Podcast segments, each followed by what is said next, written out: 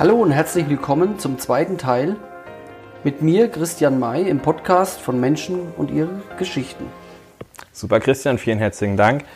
Toll, dass es geklappt hat mit dem zweiten Teil. Wir hatten ja im ersten sehr, sehr viel zu sprechen. Da haben wir ein bisschen ähm, die Vergangenheit eingeordnet, deinen Weg aufgezeichnet, wie du, wer du bist, wo du herkommst, wie du wieder zurückgekommen bist mit zwei sehr, sehr einschneidenden Momenten. Einer der 10. November 2015, wo du den Anruf von deinem Papa gekriegt hast, ähm, der Hof brennt und der zweite circa ein halbes Jahr später im Frühjahr, wo du ähm, deinem Vater dann erzählt hast, Papa, ich komme zurück, ich äh, mache den Hof weiter, ich baue den wieder auf.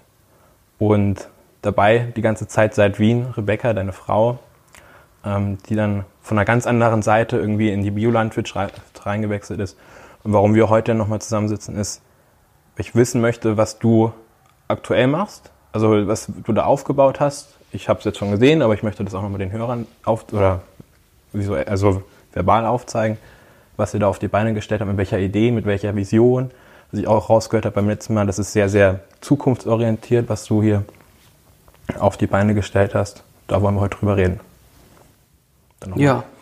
Danke, dass du da bei bist. Ja, gerne. Danke, Philipp. Ähm, ähm, ich, ja, es gibt da sehr viel zu erzählen, äh, wie unsere Vision oder unser, ja, unsere Philosophie letztlich hier ist. Sie ist ganz sicher nicht so, wie die übliche Weise ist. Ich glaube, das habe ich auch schon mitgekriegt, ja. Ja, ich glaube, ähm, die Landwirtschaft, aber auch viele andere Bereiche sind an einem Punkt angekommen, wo wir wissen, wir können so nicht weitermachen. Ob das jetzt das Thema CO2 und Klimaschutz ist, ob das jetzt das Thema Tierhaltung ist, ob das das Thema Konsum ist und wie gehen wir damit um, dass wir unsere ganzen Klamotten in Asien schneidern lassen zu Billigspreisen von Menschen, die hinterher in irgendeiner Fabrik umkommen, weil keine Sicherheitsstandards eingehalten werden, weil es überhaupt nichts gibt.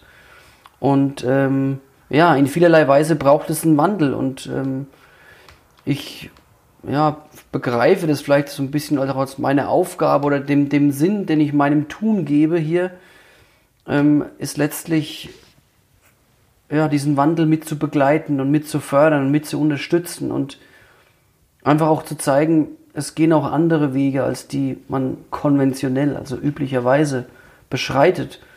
Und ähm, es ist einfach eine, also Landwirt zu sein, ähm, man kann es nicht so pauschal sagen, was jetzt genau Landwirt ist und wie sich Landwirte verstehen, aber ich verstehe meinen Beruf als etwas, wo ich meine Kreativität und meine, meine, mein Engagement und all das, was ich, was ich so mit mir trage und auf dem Herzen habe, was ich wirklich ausleben kann. Und ähm, ich bin mir nicht sicher, ob das, ob das so wahnsinnig vielen anderen Landwirten auch so geht, die dann oftmals in Abhängigkeiten sind, weil sie einen Stall gebaut haben, konventionell, weil sie wissen, die Preise sind am Boden seit fünf bis zehn Jahren schon, die kriegen für die Schweine kein Geld oder nur wenig und es bleibt fast nichts hängen und die Familien arbeiten rund um die Uhr, sonntags, feiertags und es bleibt fast nichts hängen. Und ähm, das ist, das finde ich schade, das bedauere ich außerordentlich, weil es dazu führt, dass viele Landwirte aufhören, dass es wenige Junge gibt, die weitermachen wollen. Und wenn sie weitermachen wollen, dann eben mit dem, was sie glauben, was richtig sei, nämlich noch größere Strukturen, noch mehr Flächen, noch effizienter und aber nicht noch klüger und noch anders. Ja, und ich glaube, anders ist das Stichwort, weil ihr macht es anders. Und da würde ich gerne chronologisch nochmal da anfangen, wo wir das letzte Mal aufgehört haben, und zwar im Februar 2016. Ähm, hattest du da schon eine Idee, als du dann deinem Vater gesagt hast, okay, Papa, ich übernehme den Hof? Hattest du schon konkrete Pläne, wie du das umsetzen möchtest, wie du das angehen möchtest? Ähm, ich hatte während meiner Zeit in Frankfurt bei Pro Natur und das gemeinsam mit meinem Chef dort, Rudi Schreiber, immer wieder Konzepte auch entwickelt für die Landwirtschaft, Bauern zu gewinnen für ökologischen Landbau, das mehr umstellen, weil es eben besser ist fürs Grundwasser, für den Artenschutz und für so viele andere Dinge auch, ja.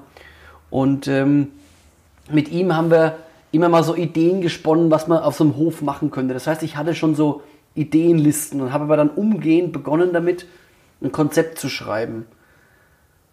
Das Konzept ist mehr oder weniger eine Ideensammlung eine Ansammlung von Ideen für Mal die Bereiche Ackerbau, Tierhaltung, für die Bereiche Hofkino, also so, so, äh, so, soziale Landwirtschaft, aber auch ähm, solidarische Landwirtschaft, für das Thema ähm, Umgang mit Wasser und was wir da anbieten können, mit Führungen und so weiter. Und eine Fülle an Ideen. Ich will mal sagen, von der Vermarktung von Erdbeeren über Haselnüsse, über Öl, über also, ein, ein Blumenstrauß, ein Feuerwerk der Ideen, ja. Und wenn ich das Papier mir heute angucken würde, würde ich sagen, um Himmels Willen, um Himmels Willen, was habe ich mir dabei gedacht? Aktuell bin ich froh und schätze mich glücklich, dass wir nur 10 oder 5 Prozent davon umsetzen und es reicht erstmal. Aber es ist ein wunderschönes, wie soll man sagen, etwas, was man immer wieder, ein kleiner Schatz, den man immer wieder mal rausholen kann und kann gucken, wenn man das braucht. Meistens kommen ja neue Ideen von selbst und entstehen immer wieder neu und ähm, aber damals war das eine wirklich große, umfassende Idee, dass hier Seminare, dass Übernachtungsmöglichkeiten bestehen und ja, viele andere Ideen. Und dann hat sich das aber ein Stück weit dadurch, dass Rebecca auch gesagt hat, sie kann sich das vorstellen, mit Schweinen zu arbeiten und das kann sie sich sehr gut vorstellen, war klar, Dietmar, Clara, sie haben das Know-how, wir haben so viele Clara Jahre. sind deine Eltern. Ja, Dietmar Ja. und Clara, genau, meine Eltern. Ähm, die hatten so viele Jahre, ähm, hatten die Schweine gehabt, auch mein Urgroßvater schon vorher. Und ähm, von daher, ja, war klar, wir machen das wieder mit Schweinen. Wobei auch vor der Entscheidung uns auch viele gewarnt haben. Habt ihr euch das gut überlegt? Wegen der Menge an Schweinen. Ne? Nee, wegen der, wegen der, wegen der Arbeit und wegen der Bindung. Dass du am, am Sonntag früh bin ich im Stall. Okay, Ja. oder am Sonntagabend oder am Sonntagmittag. Ich war jetzt letzten Sonntag von, von sieben, halb acht war ich bis um halb eins im Stall. Durchgehend. Und habe verschiedene Arbeiten gemacht. Und das war das ein Teil meines Sonntags. Und ich möchte nicht sagen, dass ich es ungern mache. Ne? Ich mache das echt gerne. Aber man muss echt aufpassen, dass man dabei nicht unter die Räder kommt und das nur noch in Arbeit ausartet, sondern dass man versucht, Arbeit gut zu verteilen, auf möglichst, dass es auf viele Menschen sich aufteilt, mit klaren Verantwortungsbereichen, auch klar, also irgendwie geht nicht, sondern es braucht eine Struktur, es braucht eine Linie. Aber ähm, es ist mit viel Verantwortung verbunden, die Tierhaltung. Ob das bei Kühen ist, die gemolken werden müssen, ob das bei Schweinen ist, die man einstreuen muss. Also als konventioneller Betrieb hätte ich viel weniger Arbeit. Die meisten, also, oder ich würde mal sagen, in den großen, in den großen Mastanlagen, in den richtig großen Mastanlagen, geht man zur Kontrolle rein oder um tote Tiere rauszuziehen.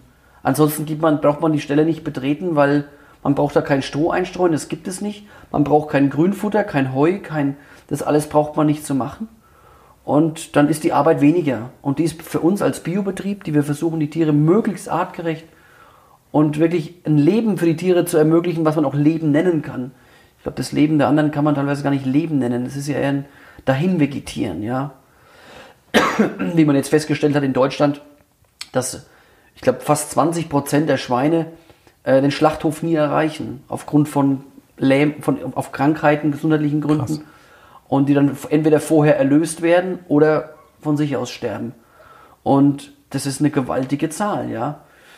Ähm, ich will nur darauf hinaus, es macht einfach gerade für uns als Betrieb, der diese Philosophie hat, dann schon viel Arbeit und ähm, das will, will man sich eigentlich gut überlegt haben. Und das haben wir und haben uns für den Weg entschieden.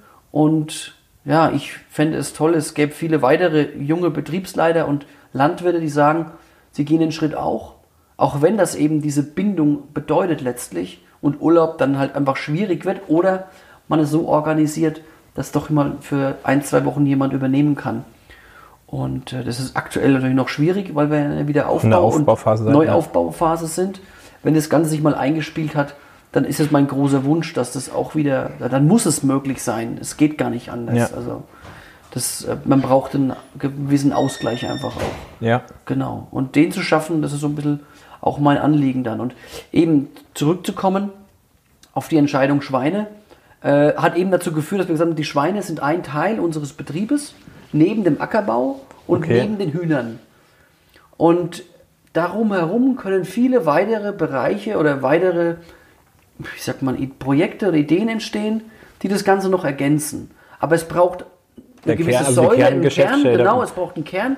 Und der Kern soll ein landwirtschaftlicher Betrieb sein, der nicht von außen subventioniert wird. Von außen meine ich von Ideen wie zum Beispiel, ähm, ich halte jetzt hier auf der Fläche äh, sieben Schweine, acht Hühner, neun Gänse, vier Hasen, zwei Igel und noch äh, ein Meerschwein. Und vielleicht noch zwei Frösche, weil sie lustig quaken. Ja? Dann kann man auch, das möchte ich nicht schlecht machen, um Gottes Willen, es ist ganz wichtig, Menschen sowas nahe zu bringen. Aber mein Wunsch war es, einen funktionierenden bäuerlichen landwirtschaftlichen Betrieb, der nicht subventioniert wird von anderen Bereichen, von anderen Bereichen wie zum Beispiel eben Führungen und Vorträgen und Seminaren und Übernachtungsmöglichkeiten und Urlaub auf dem Bauernhof, ähm, sondern der Betrieb soll an sich so laufen, dass er sich selbst trägt. Das ist der Kern. Und darum herum möglicherweise neue Ideen, Konzepte, ein Natur-Bauernhof-Kindergarten zum Beispiel. Ähm, vielleicht auch, weil Rebecca ja ihre Eltern aus Korea stammen, vielleicht, dass wir Chinakohl anbauen und eigenes Bio-Kimchi herstellen, was es überhaupt nicht gibt auf dem deutschen Markt. Oder halt richtig selbstgemacht. Das gibt es ja schon Indust also, ähm, industriehaft hergestellt, aber jetzt nicht, nicht auf, einem, auf einem kleinen Betrieb oder einer kleinen Produktion. genau. Und das ist so die, ja, die, der, der Kern, der bäuerliche Familienbetrieb. Ja. Mir ist schon klar, dass wir mit 40 Sauen und ähm, angeschlossener Mast, dass es 400 Mastplätze sind, also 800 Schweine. Und ähm, das sind im Jahr eben 800 Schweine, die äh, geboren und aufgezogen werden. Und ähm, das ist aber eine Größe, wo ich, sagen, wo ich sagen würde, die halte ich für eine zukünftig, für eine normale oder vertretbare Größe für einen äh, Betrieb, der auch letztlich überleben will und auch überleben muss. Und ähm, also eigentlich ist es schon tragisch genug, dass wir in der Landwirtschaft vom Überleben sprechen. Muss, ja. Also wenn wir jetzt von, deinem, von deiner Berufssparte sprechen, sprechen wir selten davon, dass es da irgendwelche viele Banken gibt, die überleben wollen. Da wollen auch welche überleben, aber äh, die Not ist eine andere wie die auf den Betrieben. Ja? Also ich nicht so existenzbedroht. Also Eben. ich hoffe, es hört keiner zu. Äh, aber ich glaube, jetzt ist aktuell mal die Zeit, wo wir Banker mal richtig arbeiten müssen, weil das äh, Niedrigzinsumfeld einfach ähm, uns die Marge halt weghaut aus unserem Kerngeschäft und jetzt wird das irgendwie, wir müssen es nämlich quersubventionieren. Also wenn man das irgendwie mal die Analogie schafft zwischen der Landwirtschaft mit dem Kernbereich, okay, äh, Mast und der, der Bank, weiter äh, Vergleich, ähm, wo wir herkommen, ist das Geld leihen und ähm, anlegen. Und dadurch durch diese Differenz, der, also wir haben irgendwie Kunden 1% geben, haben also an 4% wieder vergeben als Kredit, von den 3% haben wir irgendwie gelebt also unsere Kosten gedeckt und sehr gut gelebt und jetzt das ist ja weggefallen. Ähm, das ist aber im Vergleich, glaube ich, immer noch eine sehr luxuriöse Situation zu euch Landwirten insgesamt. Also wenn ich gucke, die ähm, Milchbauern, ich kriege es ja nur als Konsument mit, ich glaube, ab wie viel Prozent der Liter Milch ist der profitabel für den Bauern? 70, 80, 90 Euro? Nee, also für konventionelle Betriebe liegt der Preis möglicherweise irgendwo bei 40 oh, okay, 50 krass. Cent. Aber trotzdem, äh, bist und ja, ja, trotzdem, das ist immer noch, immer noch. Wir reden, zu niedrig. Das ist eben, eben, das ist genau das Problem. Ja. Und das ist leider Gottes. Ich frage mich immer, woran das liegt, dass es gerade in Deutschland, dass wir diese Situation haben. Ich weiß nicht, ob wir beim letzten Mal ja, wir haben darüber gesprochen, haben, als ne? reichstes Land der Welt und äh, genau. Ja. Und äh, es ist immer wieder ein Thema, was auftaucht, gerade wenn sich auch junge Menschen entscheiden sollen, diesen Beruf zu ergreifen ja. und ähm, äh, und auch davon leben zu können, also leben zu können. Allein das muss man sich schon vorstellen, dass man sich als Landwirt dafür entschuldigen muss, wenn man für, wenn man für Produkte den Preis verlangt, den sie eigentlich wert sind. Ja, ja das ist das Verrückte an der, ja. an der ganzen Sache. Weil also es ist schon sehr inflationös irgendwie getrieben worden. Ne? Also es ist ein sehr starker Preisverfall und ähm, irgendwie immer günstiger, immer mehr für gleiche, vermeintlich gleiche Qualität, wobei ich als ich kann nicht einschätzen, also noch nicht einschätzen, wie die Qualität, also wo man, woran man das festmacht. Aber der Preis ist irgendwie das Kampfmittel. Und das finde ich schon schwierig. Und mir war das auch gar nicht bewusst als ähm, Außenstehender, dass ihr mit eurem Kerngeschäft gefällt, dem, der Mast, der Kuhhaltung, dem Kühe haben wir keine. Ja, oder, aber insgesamt die Landwirte, mhm. dass man damit gar nicht das Geld verdient, sondern dass man da echt überlegen muss, ob man das quersubventioniert oder man nimmt halt so einen Ansatz, wie du ihn jetzt beschrieben hast, dass man wirklich dann halt schaut, dass man über die Größe, über eine gewisse Größe dann halt die Profitabilität erreicht. Das war mir so gar nicht bewusst. De facto überleben die meisten Betriebe nur aufgrund der Gelder, die wir aus, die aus, die es aus Brüssel gibt. Oh krass. Ja, also der EU-Subventionen. Ja. Die machen eigentlich einen Großteil deines Gewinns aus, ja, für viele Betriebe. Also ohne Subventionen, ich weiß nicht, wie viele Betriebe existieren könnten, die sagen könnten, nein, ich kann auf, ich kann auf Subventionen verzichten. Ich glaube, das können die aller, allerwenigsten. Ich weiß nicht, wie viel Prozent das wären, aber das wären sehr wenige. Es geht hier um die Grundbedürfnisse Nahrung. Also ist ja, Ja, nicht ja, irgendwie ja, ja, irgendein ja. Luxusgut oder sowas, Ja, wo ja. man sagen kann, das ist so nice to have, sondern Ja. das ist so essentiell. Aber es gab immer den Wunsch, das war, ich weiß nicht, zum einen industriegetrieben, Bauernverbandsgetrieben, zu sagen, wir brauchen, wir brauchen eine schlagkräftige, konkurrenzfähige Landwirtschaft im Vergleich zu anderen Ländern, damit wir dann auch die Produktion steigern können und unsere Landwirte ein gutes Aus äh, Einkommen haben oder Auskommen, wie man, wie, man, wie man sagen möchte. Und wir müssen exportieren. Ein Drittel aller Schweine, die in Deutschland leben und geschlachtet werden, kommen nach China. Ein Drittel. Oder nicht nach China, aber kommen ins Ausland, also wir exportieren ein Drittel. Ein Großteil davon geht nach China, weil China momentan ein Riesenproblem hat. Die haben diese afrikanische Schweinepest und haben enorme Bestände, also eine enorme Bestandsdezimierung vornehmen müssen. Es wurden viele tausende Tiere, man man weiß es nicht ganz genau, weil die chinesische Regierung ja sowas jetzt nicht damit jetzt irgendwie öffentlich umgeht und das klar darstellt. Fakt ist, dass momentan die Nachfrage nach deutschem Schweinefleisch Fleisch riesig ist und eben ein Großteil von den ein Drittel, die eben exportiert werden, nach China gehen. Ist es dann auch ein äh, Markt für euch oder? Na, um, Gar nicht. in, in, in keinster Weise. Ich halte das für völlig absurd. Also, irgendwie es ist ein, ein, Erde- ein also. Lebensmitteltourismus, Ja. den wir haben. Ein Lebensmitteltourismus, der absurd geworden ist, weil die Dinge über die halbe Welt gefahren werden, ja. Für Ohren, für Füße, weil sie in Deutschland sind Ohren und Füße nichts wert. Äh, von den Schweinen, dann, die kommen nach China, ja.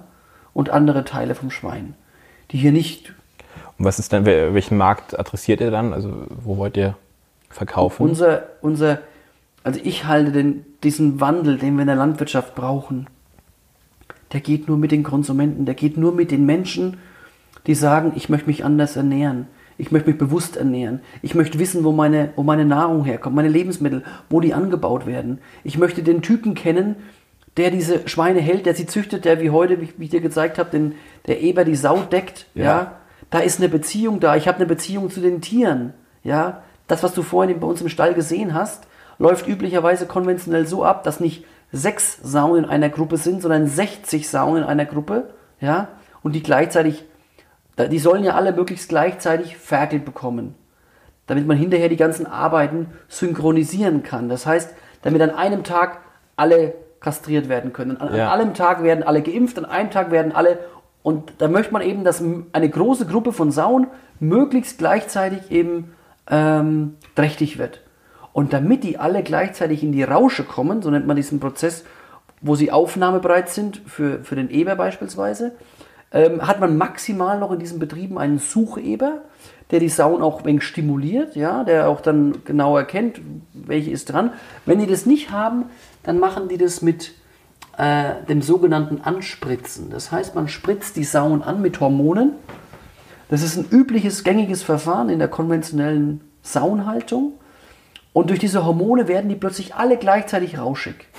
Und weil die alle gleichzeitig rauschig sind und die kannst du nicht alle mit einem Eber decken. Du hast vorhin gesehen, ich war mehr als eine halbe Stunde, Ja. eine Dreiviertelstunde mit der einen und er wollte nicht und wollte nicht und wollte nicht und sie wollten und dann wollte erst wollte erst wollte äh, sie, dann wollte er nicht, dann war es wieder umgekehrt. Es ging ja hin und her die Ja. ganze Zeit. Und ähm, das ist, was ich da gemacht habe, war völlig unwirtschaftlich. Ich war eine Dreiviertelstunde damit beschäftigt, den Eber die Sau, das muss eigentlich viel, viel schneller gehen. Konventionell, für einen Billigpreis ist sowas nicht zu erzeugen. Das ist jetzt ein ganz einfaches, simples Beispiel.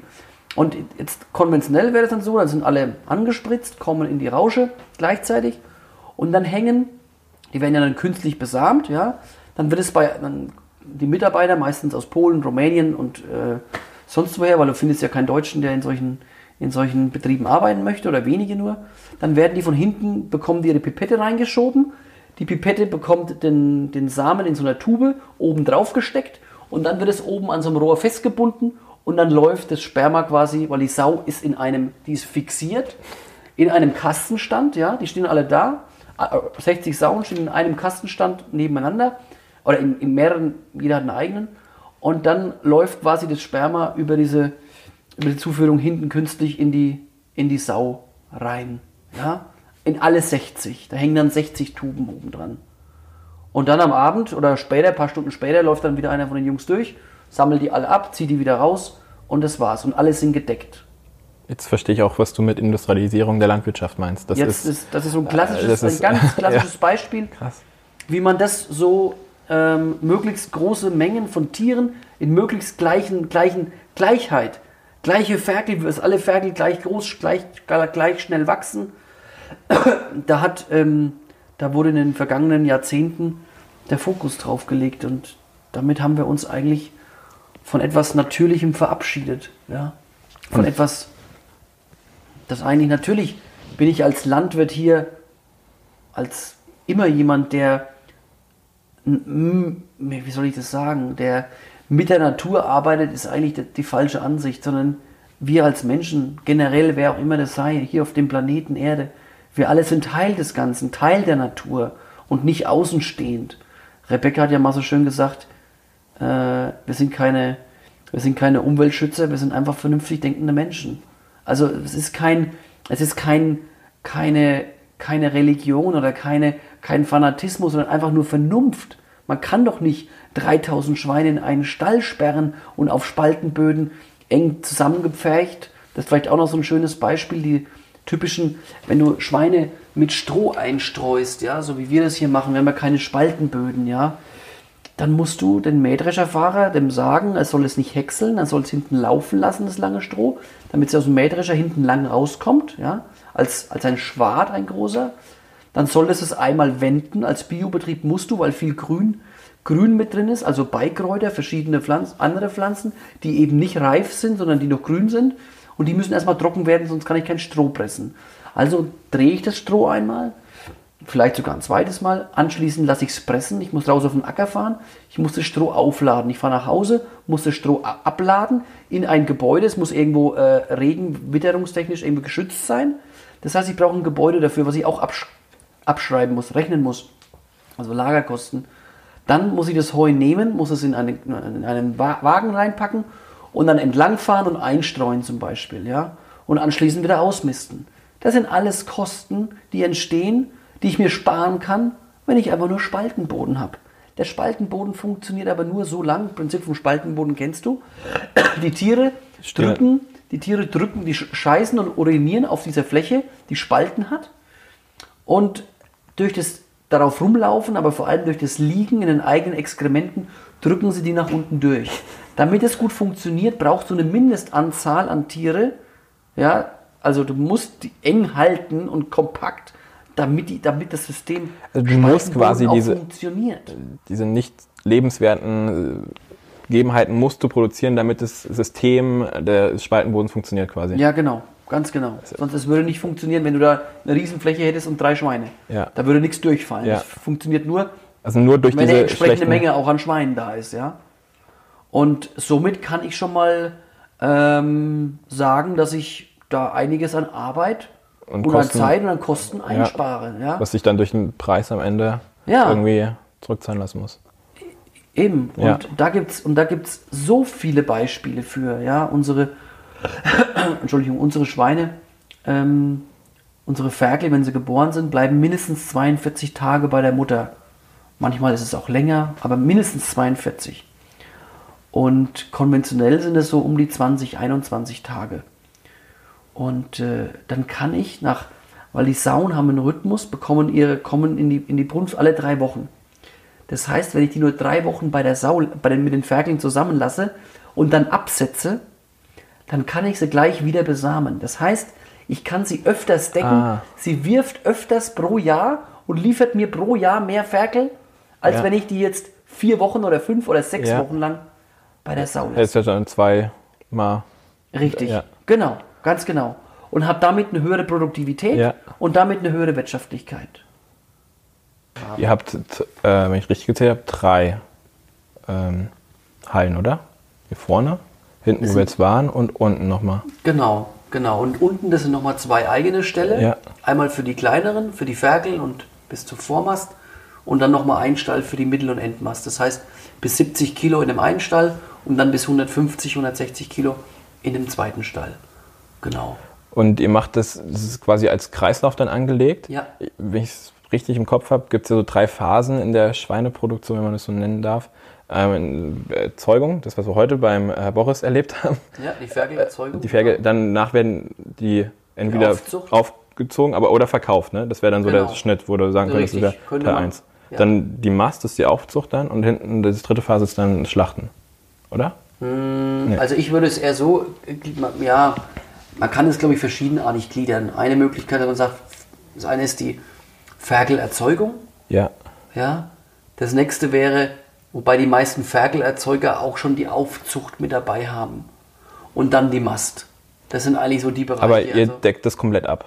Genau. Auch über den Hof Genau. könnt ihr die kompletten, den kompletten Zyklus da genau, abdecken. Genau. Es kann aber aktuell, wir sind ja dabei, dass wir langfristig, nicht nur langfristig, eigentlich fangen wir damit jetzt in Kürze auch an, ähm, wir wollen Duroc einkreuzen in unsere Saunlinie.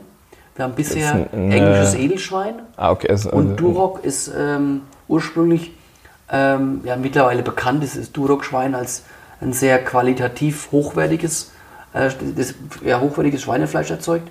Und ähm, wir wollen die eben bei der Mutterlinie schon mit einkreuzen, weil wir teilweise mit unseren Saunen, ich habe manchmal die, die, die, die Bedenken, denen, denen geht es so gut, die, haben, die werfen zu viele Ferkel. Und ja, wenn du eine Sau hat nur 14 bis 16 Sitzen und wenn aber 18 Ferkel da sind, dann wird es für die Sau schon schwierig, alle Ja. durchzukriegen. Ja? Und eigentlich wollen wir weniger Ferkel, also 13 Ferkel, 12, 13 Ferkel oder 14 an der Sau, das wäre fein, das wäre super. Und ähm, da möchten wir noch hinkommen. Und solange wir da noch nicht sind, ähm, werden wir alle paar Wochen immer wieder mal äh, Ferkel haben, die wir nicht mehr nach unten bringen können, weil der Platz dafür nicht da ist. Dann verkaufen wir die an einen Biomester, aktuell die Familie Wild in Unterbleichfeld, die einen Demeterhof hat mit Schweinen. Und äh, die kaufen dann von uns die Ferkel, die wir Okay. quasi jetzt nicht mehr, weil es aktuell zu viele sind, nicht mehr bei uns am Hof äh, unterbringen. Genau. Okay, und das ist quasi dann der eine Teil des Betriebs und der andere Teil ist dann der Ackerbau. Der Ackerbau, genau. Der Ackerbau ist genau alles, was sich mit, mit Aussäen, mit Bodenbearbeitung, mit Ernten und so weiter beschäftigt. Und das verkauft ihr dann aber auch das Getreide, was übrig bleibt. Oder das ist rein für euch dann? Nee, äh, für das, der? Großteil davon ist wirklich auch, äh, also ist Futter für die Schweine. Okay. Einzig der Dinkel und ein Teil vom Roggen. Der Dinkelreis. Der Dinkelreis zum Beispiel Ja. ist ein Folgeprodukt unseres Dinkels, Ja. genau. Auch unser Dinkelmehl. Wir haben ja äh, ein Dinkelmehl 812 und ein Dinkelmehl Centrofan, das wir herstellen. Ja, Heute ist Lehrstunde. Ja, Ähm, Lehrstunde. Nachhilfe Ähm, in äh, Landwirtschaft. ja, und ähm, ja, wir bauen halt sehr viele verschiedene Früchte an, aber der Großteil davon ist für die Schweine. Ähm, ich finde das eine tolle Philosophie meines Vaters, die ich weiterführen möchte, weil ich davon überzeugt bin, dass nicht nur Mensch und Schwein sind sich ja sehr, sehr ähnlich. Ja? Wenn ein Schwein Husten hat oder erkältet ist, kannst du dich anstecken beim Schwein. Umgekehrt kannst du auch das Schwein anstecken. Verrückt.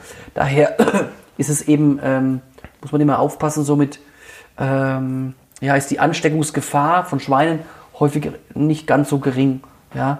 Aber bei uns, dadurch, dass die halt in einem, im Außenbereich eh immer sind und mit Keimen in Kontakt sind, ist es jetzt nicht so wie in so völlig hermetisch abgeriegelten Stellen.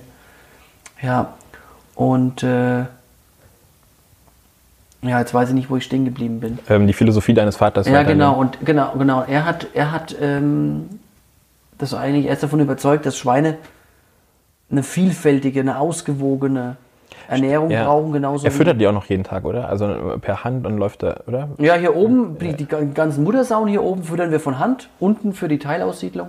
Auch mit die- extra gemachtem Müsli, oder? Da haben, ja, na, wir haben, wir haben 14 verschiedene Futterkomponenten. Das ist ungewöhnlich. Also wir haben in unserer Mischung, in unserer Schrotmischung 14 verschiedene Komponenten. Was ist normal? Also, Fünf, oh, vier, okay. fünf, ein paar, vielleicht sechs, sieben. Auf Biobetrieben eher mehr, auf konventionellen Betrieben eher weniger. Also Bio würde ich sagen, das ist generell, könnten es ruhig sechs, zehn Komponenten sein. Jetzt in unserem Fall 14 ist ganz schön viel, ja. Aber ähm, ich glaube, jedes Getreide hat so seine Eigenschaften, die sie mit sich bringt und die gesund sind für die Tiere. Und je nachdem, was gerade gebraucht wird, füttert ihr dann. Äh, je, nach, je nach Altersstufe und je nach Ah, Bedarf. okay. Also man hat unterschiedliche Futtermischungen. Einmal für die tragenden Sauen, die trächtig sind, für die, die gerade die Ferkel haben, die brauchen viel Energie für die Milcherzeugung. Dann äh, für die Ferkel und Vormast, die brauchen ein bisschen mehr Eiweiß als sonst. Und gegen die Endmast hin, also gegen Ende hin, dann viel Rohfaser, weil ähm, ja, sie sonst zu viel fressen würden. Aber das klappt bei uns ganz gut, weil wir letztlich, ich sage jetzt mal, so eine Art Rinderstall für die Schweine gebaut haben oder die Ja. Rinderställe mit diesem Futtertisch, wo sie wirklich jeden Tag, und damit hätten wir nie gerechnet, eben solche Mengen Raufutter, Heu, Heulage, Grünfutter fressen. Und äh, ja, damit haben wir jetzt eine Fleischqualität, wo ich die ersten Rückmeldungen, die ich jetzt bekommen habe, Von mir äh, steht noch aus.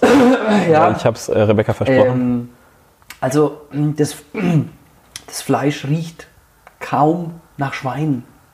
Es riecht eher nach Kalb, Rind oder also wenig nach Fleisch, weil man sonst gewohnt ist, ja. Und äh, ich glaube, also so richtig wundert es mich auch nicht, denn wenn die Tiere ja normalerweise konventionell in so einem Stall stehen, der oben drauf diese Luftreinigungswäsche hat, Ja. um den Ammoniak dann ein Stück weit rauszukriegen, aber du hast die ganze Zeit in diesem Gebäude Ammoniak, dann wachsen die Tiere in diesem schlimmen Ammoniakgeruch. Das, die sind ja nie, nie, zu keinem Zeitpunkt in einem anderen Raum. Die sind nur in diesem Raum. Und ähm, ja, wenn du die ganze Zeit, ich stelle mir jetzt mal vor, Philipp, sechs Monate lang nur in einem Ammo Am Ammoniakraum, Ja. äh, ich würde mal sagen, deine Lunge hinterher, die ist nicht mehr in dem Zustand, in dem sie vorher war. Nee. Krass. Wir haben hier im Dorf einen, der, ich glaube, 15, 20 Jahre in so einem Schweineindustriemastbetrieb in, in, im Osten gearbeitet hat, in Ostdeutschland. Und äh, der schmeckt und riecht nichts mehr. Der hat sämtliche Geruchssinne verloren. Ja, der A Ja. Ammoniak, von Ammoniak weiß man, dass der hochaggressiv ist. Der frisst, du musst selbst, wenn du, wenn du jetzt einen Schweinestall baust, ist es spezieller Beton, da wird was mit zugemischt, damit es nicht Ammoniak anfällig wird, Bei so wird es selbst durch Beton sich durchfressen. Bei euch riecht man gar nichts. Also es Nee. ist, äh, es ist auch sehr ruhig. Also wenn man es irgendwie äh, vergleicht von kleineren, was ich noch von ganz früher kenne, wie ich da auf dem äh, Bauernhof gespielt habe, äh, also verhältnismäßig viel, viel kleinere ähm, Höfe. Mhm. Und was da für eine Lautstärke drin war, das ist ja nicht mal ansatzweise so laut bei euch. Also ich habe es sehr ruhig wahrge also Mhm. Ja, wahrgenommen also- und gar nicht irgendwie, äh, gar keinen Geruch. Ja, also beides, genau, beides, ja, den Eindruck habe ich auch, dass unsere Tiere zum einen ziemlich ruhig und entspannt sind. Ja. Das hängt auch mit der Rasse zusammen, ja, die sind sehr genügsam und sehr unkompliziert und wenig störrisch. Aber wenn Fütterungszeit ist, dann, äh, dann werden die auch mal laut. Dann Ja. brüllen die, ja. Ja. Ja, gut, und dann ist es so wie im Fuß Fußballstadion, ja, ja, wir wollen auch, ja, und FC Bayern vor und wow, wow, wow, wow. Und dann werden sie laut, dann, dann schreien sie auch, ja. Aber das ist ja ein Moment von klar, fünf Minuten maximal. Und dann geht man schnell im Eimer durch und dann kriegen alle was und dann ist ruckzuck Ruhe im Karton. Ähm, Jetzt nochmal nochmal einen harten Schwenk zurück zu dem zweiten äh, Standbein äh, Ackerbau, wo dann auch der, der Dinkelreis raus entsteht. Ja, Wie seid ihr auf die Idee gekommen, Dinkelreis herzustellen? Beziehungsweise, also, wie kam es dazu? wie kam es dazu? Warum? Ähm, Äh, also kurioserweise hat mein Vater schon vor etwa 20 Jahren Dinkelreis herstellen lassen. Der war, der hatte eine, irgendeine, irgendeinen kleinen Verarbeiter, irgendeinen kleinen Müller im Saarland ausfindig gemacht, der irgendwie ein Gerät hatte, um Reis herzustellen, hat seinen Dinkel dahin gebracht und wieder mit hier zurückgefahren. okay, das heißt, du hast es dann quasi wieder aufgebaut dann. Und ich hatte das noch im Hinterkopf und hatte eben so gedacht, Mensch, jetzt Rebecca stammt jetzt nun aus einem Haushalt, in dem man dreimal am Tag Reis isst. Es wäre natürlich schön, wir hätten so eine regionale ökologische Alternative. Und haben uns dann überlegt, Mensch, das passt doch, eigentlich, passt doch eigentlich ganz gut. Und ähm, ja, Rebeccas Mutter, wenn sie koreanisch kocht, dann ja, dann macht sie häufig auch mal bei dem normalen Reis auch mal Wildreis und Gerste mit dazu. Ja, und mittlerweile eben unseren Dinkelreis. Dinkelreis. er schmeckt auch wirklich sehr, sehr gut. Ähm, war, ich wusste nicht, dass es sowas gibt. Ja, Kommt eine Katze. ja, unsere Hilde kommt. und äh, ja, der ist super lecker, der Ja. Dinkelreis. Und interessant ist aber, es ist ein Produkt, was erklärungsbedürftig ist. Viele Leute können mit dem Dinkel, Begriff Dinkelreis erstmal nichts, anfangen. Und äh, Kann ich irgendwie nachvollziehen. wenn sie aber probiert haben und ein Gericht gemacht haben, dann sind alle schwer will begeistert. keinen anderen Reis mehr essen. Ja, ja, ja. Es gibt manche Haushalte, die berichten uns eben, dass da jetzt kein anderer Reis mehr auf den Tisch kommt. Ja. Toll, tolles Lob. Das Ja, auf jeden Fall. Also ich, als ich das letzte Mal da war, hast du mir ähm, eine Probepackung mitgegeben. Und am nächsten Tag hatten wir bei uns eine Veranstaltung in der Bank. Und da gab es nämlich auch Dinkelreis. Dinkelreis. Das ist sofort oh, krass. Klasse. Ähm, ja. Ähm, und du hast erzählt neulich, als äh, wir telefoniert hatten, äh, Junkershausen hat in der tausendjährigen äh, Dorfgeschichte jetzt wieder eine Mühle für Reis. Stimmt ja, das? unsere. Ja. Ja. Ach, eure? Ah, ich dachte irgendwo im Dorf, äh, Nee, irgendwie nee, so nee. in irgendeinem alten nee, äh, Gewölbekeller. Nein, nein, nein. Ich glaube, ich weiß nicht, ob es in der Geschichte von Rhön-Grabfeld oder von Franken, ob hier Ja. Reis hergestellt worden ist vor tausend Jahren. Ähm, ich glaube, das gibt es nicht so wirklich häufig. Und das hatte ich damit gemeint, in der Geschichte von Ah, okay. wurde noch nie Reis hergestellt. Und das war das erste Mal, als ich eben unsere Maschine zum ersten Mal in Betrieb genommen Ah, habe. und ihr, ihr produziert dann jetzt quasi hier vor Ort. Genau, dann? wir können okay. es hier vor Ort produzieren. Genau. Und äh, wohin verkauft ihr das dann? Also wie? Den Dinkelreis? Ja. Äh, das ist ganz unterschiedlich. Das ist klar hier am Hof und Ja. der, unser kleines Eierhäuschen hier im, hier im Ort. Und dann sind es umliegend einige Bauern, die so kleine, entweder einen kleinen Hofladen haben. Ähm, das geht hinter bis in die Rhön.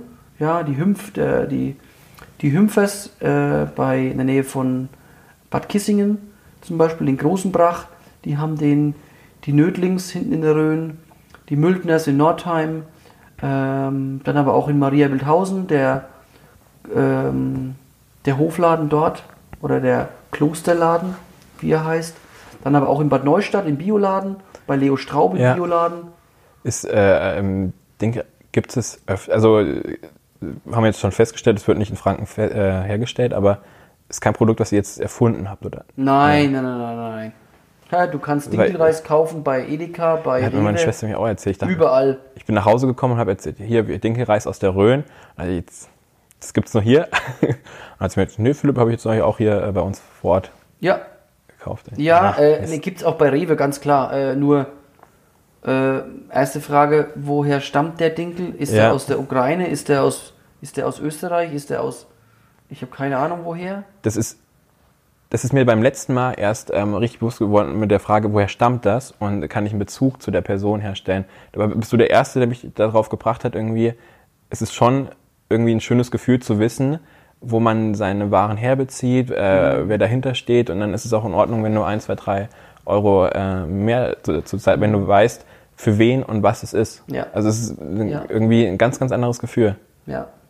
Und man gibt irgendwie da gerne das Geld aus, tatsächlich.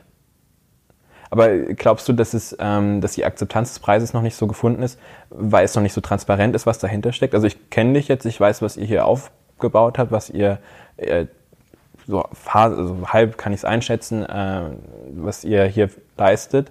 Ähm, und dadurch ist, ist es dann für mich wieder so, das ist eigentlich sogar günstig, was ich bei euch zahle. Äh, aber was andere gar nicht wissen. Und Dass Ja. dadurch dann irgendwie es, der, es nicht gekauft wird. Aber wenn die das wissen würden, dass dann der Preis irgendwie eine ganz andere. Also für mich oder für uns, glaube ich, am wichtigsten ist, dass wir Kunden haben, die ich nicht groß überzeugen brauche, ja, denen ich nicht groß erklären muss und das Ganze erläutern muss und die das von sich aus verstehen und nachvollziehen können. Das können wir aber nicht von jedem erwarten, sondern ähm, wir müssen es den Menschen erklären. Und ich bin da gerade dabei mit einem Freund, ähm, so eine Art, wir wissen noch nicht, was das Ergebnis dessen sein wird. Also ein, ein Kommunikationsmittel irgendeiner Art, es kann ein Tablet sein, es kann ein Flyer, es kann ein, eine Broschüre werden, es kann was auch immer werden. Und da geht es dabei darum, mal aufzuzeigen, anhand von unserem Betrieb, was wir alles machen, was welche Kosten verursacht, was, wenn ich das weglasse, Ja. das nicht habe und nicht brauche. Also möchten Sie, dass die Tiere auf Stroh stehen? Eben wie du es quasi Ja? äh, am Anfang ja äh, oder nein? des Gesprächs Wenn gemacht hast, nein, kostet die Bratwurst 1 Euro. Wenn ja, kostet die Bratwurst 1,50 Euro. Möchten Sie, dass die Tiere mit ökologischem Futter gefüttert werden oder mit Futter, das vorher angebaut wurde, eben gespritzt und gedüngt wurde, konventionell? Äh, wenn ja, dann kostet es 1,80 Euro zum Beispiel. Und wenn nein, dann kostet die Bratwurst nur noch 80 Cent. Und so merkt man, wie das Ganze, oder an dem Beispiel jetzt der, des Deckens der Sauen, merkt man, wie das Ganze auseinandergeht. Dass man als Verbraucher versteht, was dahinter steht. Denn es ist, viele sind sehr schnell dabei zu sagen, wow, das ist aber teuer. Oder das ist ja, aber das ist ja, das kostet ja viel. Ja, aber ich frage mich dann, ähm, wisst ihr, was überhaupt dahinter steht? Oder ihr vergleicht ja nur mit dem Billigpreis, den, sie, den Ja. ihr bisher gewohnt seid. Ja. Aber merkt ihr nicht, dass dieser Billigpreis uns dahin geführt hat, wo wir heute sind? Mit massiven Problemen, äh, mit, mit, einem, mit, mit massiven Problemen im Grundwasser oder bei, bei- unseren natürlichen Wassersystemen, bei unseren äh, Insekten, Vögeln, Feldvögeln draußen. Das ist das Resultat dessen. Das ist das Ergebnis. Und ähm, Also richtig Aufklärungsarbeit. ja, es ist eine Aufklärungsarbeit, die Menschen aufzuklären darüber, dass Landwirte, die 50 Prozent äh, des Landes mehr oder weniger gestalten, ja, und die Bevölkerung kann ja nicht mitreden, die kann schon mitreden mit Messer und Gabel, Äh, Demokratie mit Messer und Gabel. Ich kann mitentscheiden, wie unsere Landschaft aussieht über die Form, wie ich konsumiere. Und ähm, das ist eine lange, lange Aufgabe. Die beginnt bei den Kindern und die geht über die Erwachsenen. Ja, aber ich hinweg. glaube, wir müssen damit anfangen. Was ich äh, auch spannend fand, vorhin äh, im Vorgespräch hast du mir erzählt, äh, ihr habt ja jetzt die ersten Schweine geschlachtet ähm, und wir haben jetzt schon wieder eine Dreiviertelstunde geschafft. Wir ähm, machen dann gleich die letzten Fragen. Ähm, aber da ging es, also hast du gemeint, das Produkt, wovon ihr lebt, oder ein, ein Drittel von eurer, eures Betriebes, äh, Wirt- der Wertschöpfung, die ihr ähm, herstellt, ist ja das Sch- Schlachten von Schweinen am Ende, der Verkauf des Fleisches. Und hast du mir vorhin gesagt, ihr, ihr wollt die Leute dazu bringen, dass sie weniger Fleisch essen. Und ich so, hä? Aber am Ende verdient ihr, also verdient ihr ja da auch weniger. Ihr schneidet euch ja eigentlich ins eigene Knie, oder? Nein, überhaupt nicht. Der Anteil an Bio-Schweinefleisch in Deutschland am gesamtdeutschen Schweinefleischmarkt liegt etwa bei 0,8, 0,9 Prozent. Das heißt, noch nicht mal ein Prozent aller Schweine in Deutschland werden ökologisch gehalten. Ah, okay. Weißt du, es ist ein riesiges Feld. Das heißt, selbst wenn die Deutschen, was wichtig wäre, weniger Fleisch essen, viel weniger, dann braucht es trotzdem viele kleine Betriebe, die ökologisch wirtschaften, die Schweine anders halten, um diese Menge erzeugen zu Ah, können. also ihr wollt quasi mit, dem, mit der Biolandwirtschaft äh, äh, irgendwie die konventionelle Landwirtschaft, also den Markt der konventionellen Landwirtschaft einnehmen, besetzen, Anführungszeichen, kann man es so sagen? Oder das ist der potenzielle Markt für euch, den ihr nutzen könnt? ich, ich möchte eigentlich, natürlich kann man das so, kann man das so ausdrücken und als sagen, hier, die wollen dann den, die Anteile, man, die Banken würden sagen, wir reden von einem Kuchen, der Kuchen muss aufgeteilt werden und bisher ist 99% des Kuchens konventionell und nur 1% ist ökologisch. Ja. ja. Und wenn dann neu aufgeteilt wird, dann möchten wir einen möglichst großen Teil des Kuchens. Also denkt der Landwirt nicht. Hä? So nein, denkt der Landwirt. nein, nein, Okay. nein. Und, und ich schon gleich gar nicht. Ja. Da denke ich nicht an Kuchen, sondern ich denke einfach nur, dass wir Tiere anders halten müssen, dass wir andere, andere Konzepte umsetzen müssen, dass wir ähm, andere Wege gehen müssen. Und diese Wege werden nicht die sein, die wir bisher kannten, die werden neu sein. Das sind junge Menschen, die darüber nachdenken und sagen, sie schließen sich zu Food Corps zusammen, bestellen dann gemeinschaftlich Produkte beim Landwirt, kennen ihren Erzeuger, fahren dahin, finanzieren eventuell noch ein Hühnermobil, ja, neue Formen der Beteiligung zu schaffen auf dem Land auch, ja, und mit Landwirtschaft. Da gibt es so viele Bereiche, wo äh, die wichtig sind und die, die wieder, die wieder ja, belebt werden müssen, aber auch die neu entwickelt werden müssen.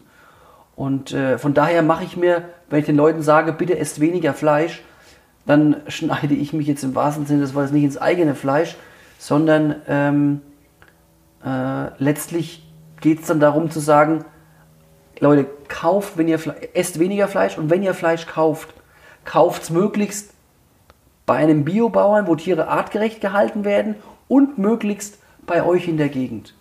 Sprecht euren Bauern vor Ort vielleicht immer wieder mal darauf an, fragt ihn, ob das nicht für ihn irgendwann ein möglicher Weg wäre. Ja?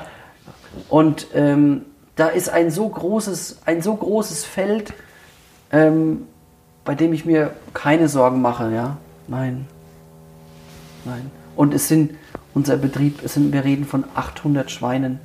Das sind gerechnet auf in Reda Wiedenbrück bei Tönnies werden jeden Tag 20.000 Schweine geschlachtet. Jeden Tag. Das kann man sich gar nicht vorstellen, wie viel Nee. das in der Minute sind. In drei oder vier Schichten wird da gearbeitet. Industrialisierung. Industrie Ja. Aber pure Industrialisierung. Ja? Ein Job, den ganzen Tag. Augen rausschneiden beim, aus, aus einem Kopf von der Sau. Jetzt die letzte Frage, weil ähm, das ist, glaube ich, das Stichwort noch zum ähm, das Konzept des ähm, Hofes. Du wolltest ja auch, dass es ästhetisch schön aussieht hier. Dass man hier irgendwie gerne Zeit verbringt, nicht, dass du in deinem eigenen Ammoniak äh, da drin stehst und nach 15, 20 Jahren, äh, Beruf, nach 15 bis 20 Jahren, Berufsjahren, so jetzt habe ich es, ähm, dann keine Gerüche mehr wahrnehmen kannst, sondern dass du, du sagst, man soll sich hier wohlfühlen über mehrere Generationen und das hast du in deinem Projekt umgesetzt, in deinem Hof. Ja, die, die, die, es waren die Gedanken, langlebig zu bauen. Natürlich zu bauen, mit natürlichen Rohstoffen, mit Holz, möglichst viel mit Holz. Ein Gründach, damit sich in die Landschaft einbettet. Die Stelle offen gestaltet, damit sie Luft und Licht reinlassen. Ein chinesisches Sprichwort sagt, oder wahrscheinlich war es Konfuzius oder einer von den Spezialisten, ähm, wo die Sonne hinfällt, da kommt kein Arzt. Ja? Äh, Licht und Ja. Sonne ist wichtig für uns Menschen, ist wichtig Ja. für die Schweine, ja. Ähm, und deswegen äh, gesunde Tiere, eine natürliche Umgebung, der sich Tiere wohlfühlen, wir uns wohlfühlen. Und dann natürlich den Geruch, den du auch dadurch ähm, ein Stück weit äh, beeinflussen kannst, nicht zu viel Eiweiß zu füttern bei den Ferkeln und der Mast. Dann riecht es. Das ist wie wenn du den ganzen Tag Bohnen und Erbsen essen würdest. Das würde man auch irgendwann bemerken, ja. Ähm, und das Zweite, ähm, wir haben so eine Jaucherinne entwickelt, wo quasi der Kot und der Urin, also der Urin abläuft und der Kot bleibt obendrauf mit dem Stroh vermischt und es laufen nur die flüssigen Bestandteile ab. Und in dem Moment, wo Flüssiges und Festes getrennt wird und nicht zusammen wie im Spaltenboden, bei Spaltenboden kommt beides zusammen, dann entsteht, ähm, da entsteht dieser Ammoniakgeruch. Der entsteht durch fest und flüssig zusammen. Und bei uns fließt das Flüssige ab, das Feste wird abgeschoben dann, kommt als Mist dann auf den Acker und Jauche dann in Form von Jauche eben auch wieder zurück aufs Feld, um den Nährstoffkreislauf zu schließen. Äh, Ich habe heute wieder enorm viel gelernt, auch wenn ich vermutlich nur die Hälfte davon irgendwie behalten kann. Aber äh, ich finde faszinierend, wie viel dahinter steckt. Also wie, an wie viel man denken muss, äh, wie viel, wie kleinteilig das auch einfach ist und ähm, das aber nur zusammen ein großes Puzzle irgendwie gibt. Und Ja. nur wenn das Puzzle komplett ist, funktioniert das, der ganze Rest auch. Und das finde ich echt faszinierend. Ja, und ähm, um auf deine Ausgangsfrage dann wieder zurückzukommen, ähm, dass, dass unser Konzept und, und das Ganze hier umzusetzen, äh, ist nicht möglich, wenn wir jetzt in den normalen Handel liefern würden, in den ganz normalen, und wir das, dem Preisdruck ausgesetzt sind und die Abhängigkeiten haben, sondern wir möchten unsere eigene Vermarktung aufbauen. Mit Menschen, die Mit einem eigenen Hofladen. mit einem eigenen Hofladen, mit, dann, mit einem Online-Shop irgendwann, der dann hoffentlich in einigen Wochen dann auch, oder ich sag mal vielleicht eins, zwei, drei Monaten entsteht. Aber dass es eben Menschen sind, die, ja, sich, die, die davon überzeugt sind. Und wenn man auf YouTube guckt, auf YouTube ist ein, ein Beitrag von dem BR Unser Land, wo unser Hof porträtiert worden ist. Und ich glaube, es sind jetzt schon über 130 oder 140.000 Aufrufe.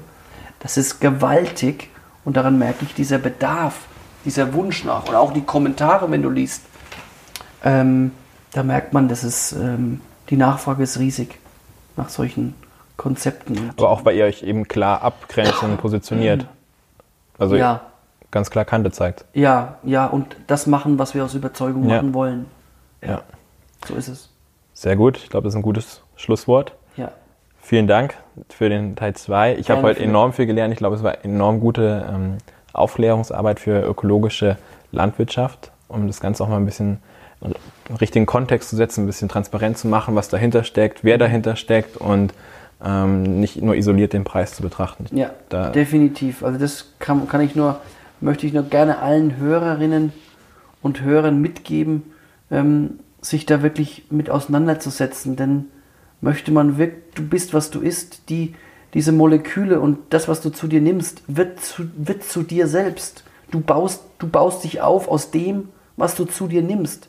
Es ist nicht nur ein, wie eine Batterie, die aufgeladen wer- werden muss und ein Hineinschaufeln. Es ist so viel mehr Essen und Lebensmittel, es ist Gemeinschaft. Es ist, heißt zusammen, man traurig, wenn man alleine essen muss. Es ist eine Gemeinschaft mit einer langen Tafel, mit Freunden oder mit der Familie am Tisch viel schöner. Und, und da musst du jetzt auch gleich hin, ne? Und da muss ich jetzt auch gleich hin, genau. Das Abendessen Zum Abendessen, ja. ja, genau. Und äh, deswegen das Wichtige, sich damit wirklich zu beschäftigen und ähm, die Menschen dahinter kennenzulernen. Und ich finde, es gibt nichts Tolleres als Bauernhöfe kennenzulernen. Dann ich bin, äh, ich muss mal gucken, wann ich irgendwann, du hast gesagt, mindestens eine Woche oder zwei Wochen Praktikum? Mindestens, oder? Ja, also bei uns irgendwie, äh, jetzt in deinem Fall, ich merke, du hast da noch einiges an an, an, an, ja, an Nachholbedarf auch, wo wir dich vorher nochmal briefen müssen. Also drei Wochen sollten wir da schon in Anspruch nehmen. Vielleicht kriegen okay. wir es auch mit zwei Wochen hin. Okay, Aber, wir gucken, wie viel Urlaub ich Und kriege. da wird uns, da wird uns schon was einfallen. Ja, ja sehr gut. Nee, ähm, vielen, vielen Dank. Ähm, ich, alle Fragen konnten wir, glaube ich, jetzt nicht beantworten aus dem ersten Teil. Ähm, wird in Zukunft, irgendwann nicht in naher Zukunft, sondern vielleicht ein bisschen später noch mal einen Teil 3 geben. Könnte ich mir vorstellen. ja, ähm, gerne. Und vielen herzlichen Dank für die Aufklärungsarbeit. Gerne. Danke, Philipp, und äh, bis in Kürze. Bis demnächst. Ciao. Danke. Ciao.